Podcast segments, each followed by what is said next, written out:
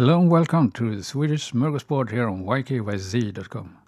The Swedish influencer Bianca Ingrosso is the daughter of the well-known Swedish artist Pernilla Wahlgren. Bianca and her mother are the main characters in a reality series called Wahlgrens Värld. Bianca has, during the five years the series has been on air, become very popular, especially among younger women.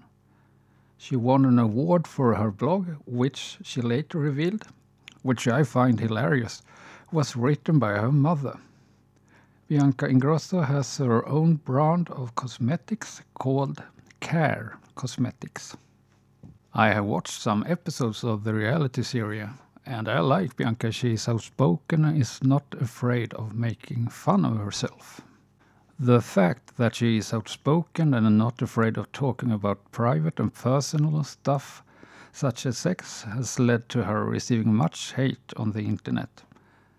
That was all for this episode. I hope to see you around. Bye till then.